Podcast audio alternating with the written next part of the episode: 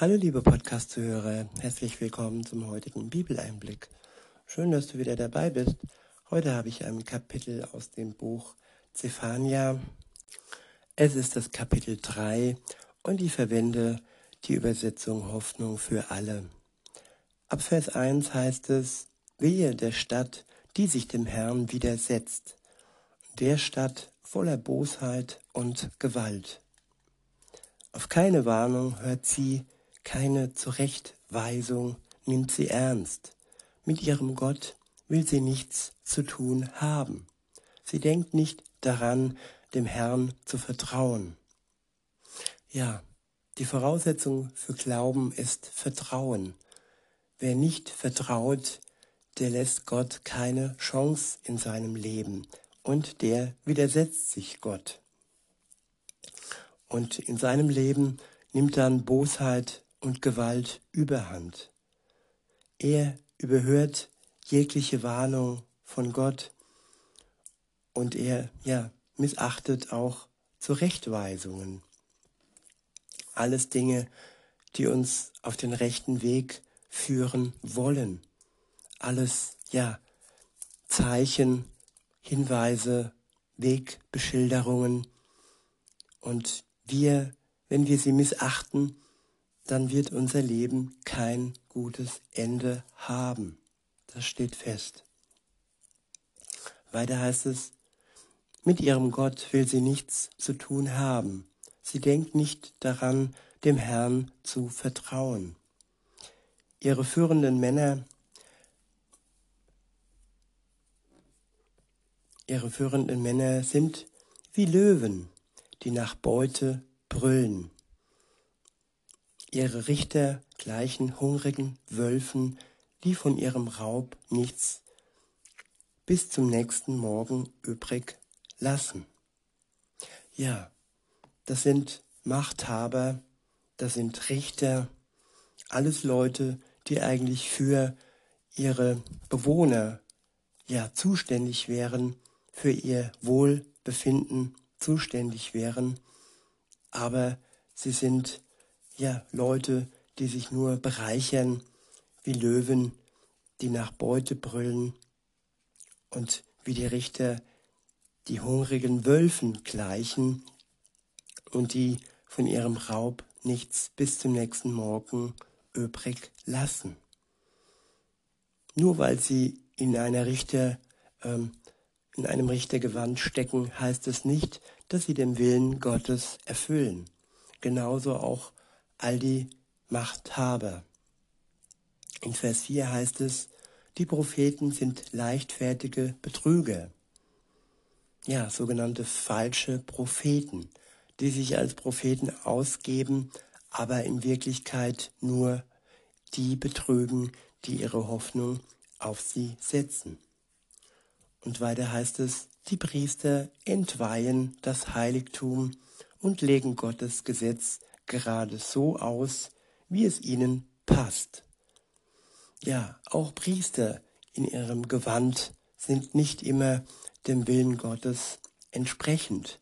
Und man kann, wie jedes Gesetz auch, ja, Gottes Gesetz so auslegen, wie es einem gerade passt.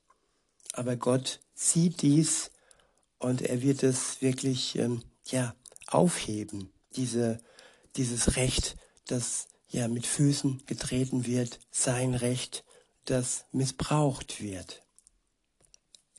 In Vers 5 und folgendes steht, dabei wohnt der Herr doch mitten unter ihnen. Er tut niemals etwas Böses, sondern Tag für Tag sorgt er für Recht. Ja, auf ihn ist immer Verlass. Gott tut niemals etwas Böses. Diese Wahrheit sollten wir uns ganz tief ins Herz äh, schreiben. Denn wer sagt, dass Gott schuld an diesem oder jenem sei, der lügt. Denn Schuld am Bösen ist niemals Gott. Gott lässt vielleicht das Böse zu, das mag sein, aber Gott ist nicht unser Marionettenspieler, der einfach die Fäden zieht. Er möchte freie Menschen, er möchte befreite Menschen, die aus freien Stücken ihm nachfolgen. Und Menschen, die das nicht tun, ja, die tun Böses. Und so entsteht das Böse in der Welt. An, angefangen von Adam und Eva, die äh, nicht bereit waren, Gott zu gehorchen und von dem einzigen Baum äh, gegessen haben, das einzige Gebot, das sie damals hatten, haben sie äh, missachtet und haben vom Baum der Erkenntnis gegessen und dann hatten sie und dann haben wir bis heute ja den Schlamassel, dass Gott ja dies nicht geduldet hat. Er hat sie dafür nicht getötet sofort. Er hat sie nur aus dem Paradies herausgeworfen. Und auch wir leben im Moment nicht im Paradies. Wir können glauben, wir können Gott vertrauen. Und wenn wir durchhalten und er wiederkommt, dann wird er uns wieder zurückholen in paradiesische Zustände, ja, in sein Reich. Dort gibt es kein Leid, kein Krieg und auch nichts Böses mehr. Weiter heißt es, ja, auf ihn ist immer Verlass. Aber die Leute in Jerusalem kennen keinen, kennen keine Scham. Sie tun genau das, was Gottes Willen widerspricht. Der Herr sagt, ich habe ganze Völker vernichtet und ihre Festungen niedergerissen. Ja, er hat das Böse niedergerissen. Er hat Menschen und Völker, die dem Bösen verfallen waren, niedergerissen. Das Böse, ja, war bereits existent. Weiter heißt es, die Städte sind zerstört und Menschen und Menschen leer. Niemand geht mehr durch die Straßen. Ich dachte, diese Warnung werdet ihr doch nicht in den Wind schlagen. Jetzt werdet ihr endlich Ehrfurcht vor mir haben? Ich hoffe, ich müsste, ich hoffte, ich müsste eure Heimat nicht verwüsten und die verdiente Strafe nicht an euch vollstrecken. Ja, jeder Mensch, ich, du, jeder Mensch hat eine verdiente Strafe. Und die einzige Möglichkeit, dass sie nicht an uns vollstreckt wird, ist der Weg über Jesus Christus, der für uns Gerechtigkeit schafft, der für uns die Strafe, die eigentlich uns zusteht, auf sich genommen hat. Das ist der Weg, der einzige Weg zu Gott, dem Vater. Wenn wir, wenn wir diesen Weg gehen, dann werden wir unsere verdiente Strafe, äh, dann wird sie nicht an uns vollstreckt werden. Halleluja. Weiter heißt es, doch ihr habt es nur noch schlimmer getrieben. Darum macht euch auf den Tag gefasst, an dem ich Gericht halte. Ja, ich werde mich auf euch stürzen wie ein Raubtier auf seine Beute. Meine, mein Entschluss steht fest.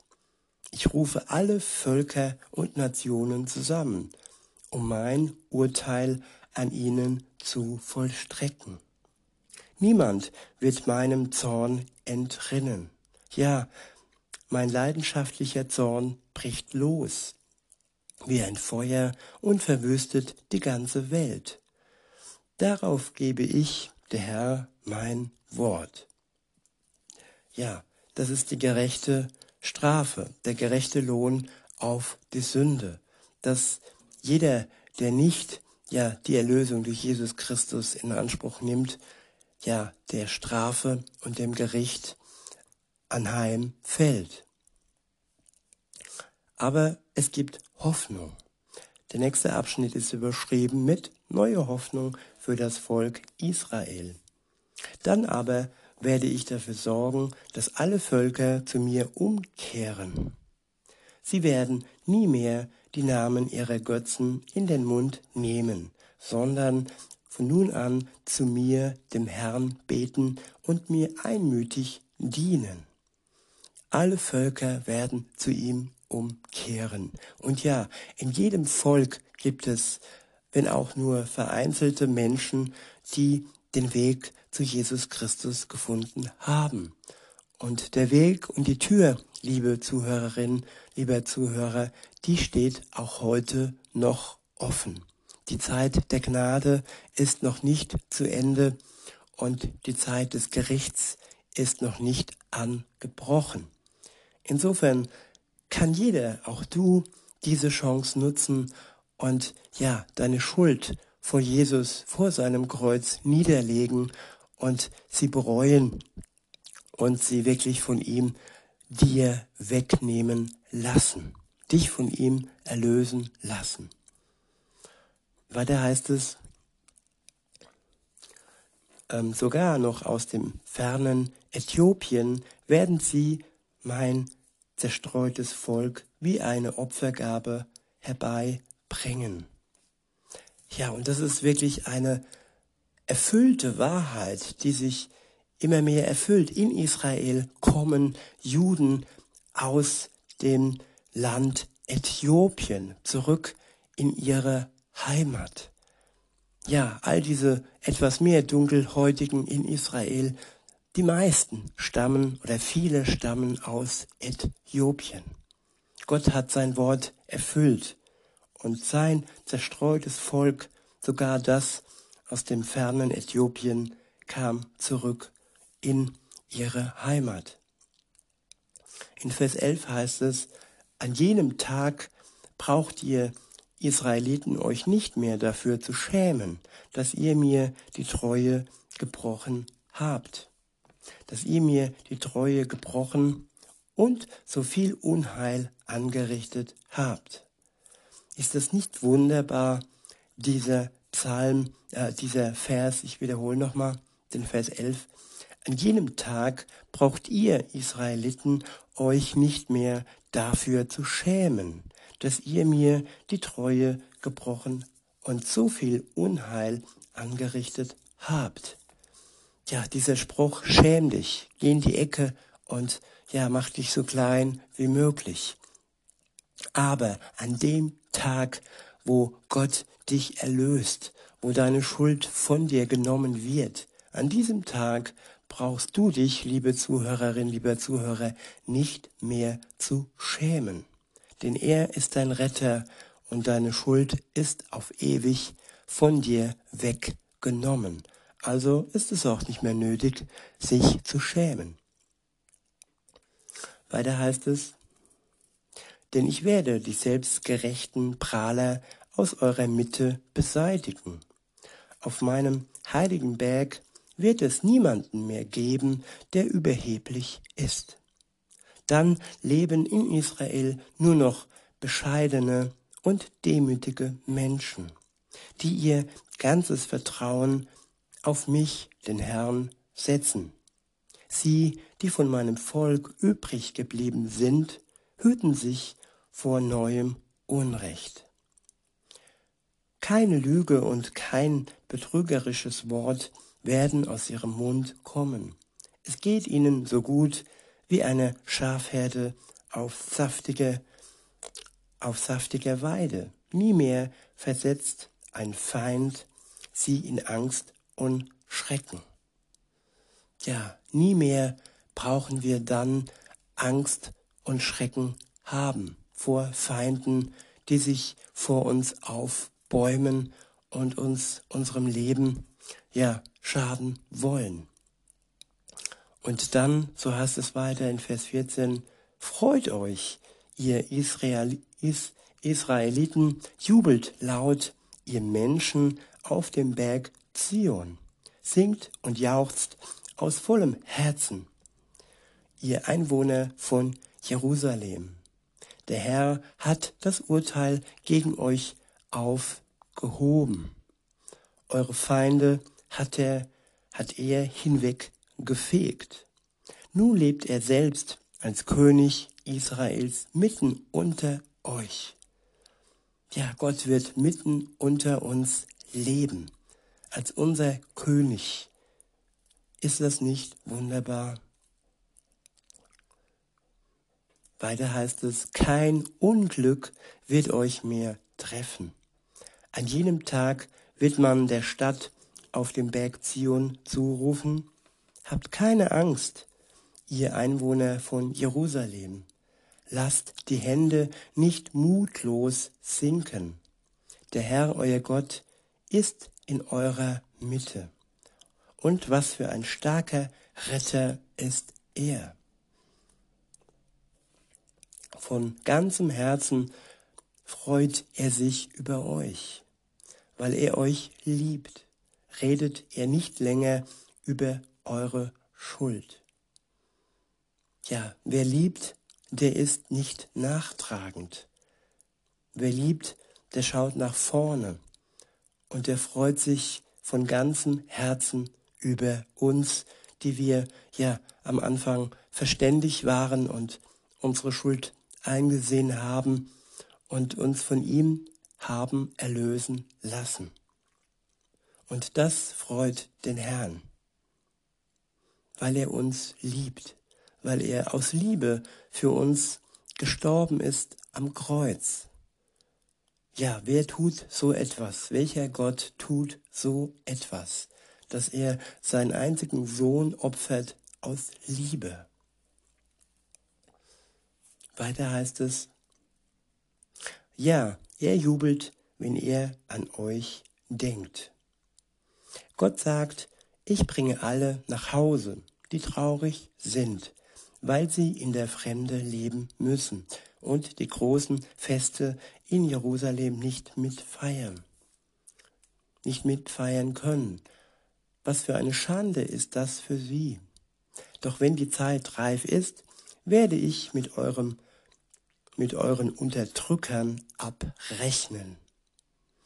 Ja, Gott ist gerecht, er ist stark und er rechnet mit unseren Unterdrückern ab.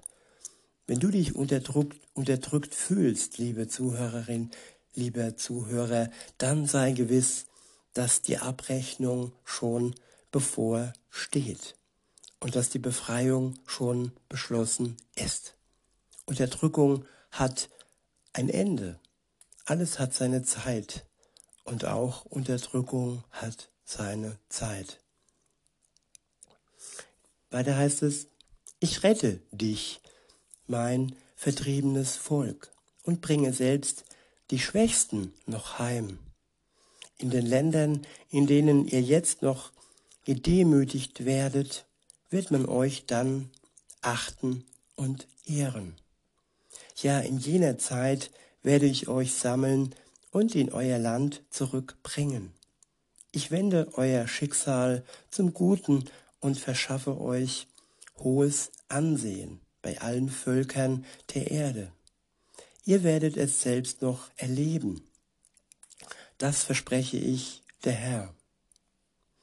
Gottes Versprechen steht fest. Er wird uns befreien von jeglicher Unterdrückung. Und jeder, der an Jesus Christus glaubt, der wird dem Volk Gottes hinzugefügt werden, seiner Familie. Und das ist gewiss. In diesem Sinne wünsche ich euch noch einen schönen Tag und sage bis denne.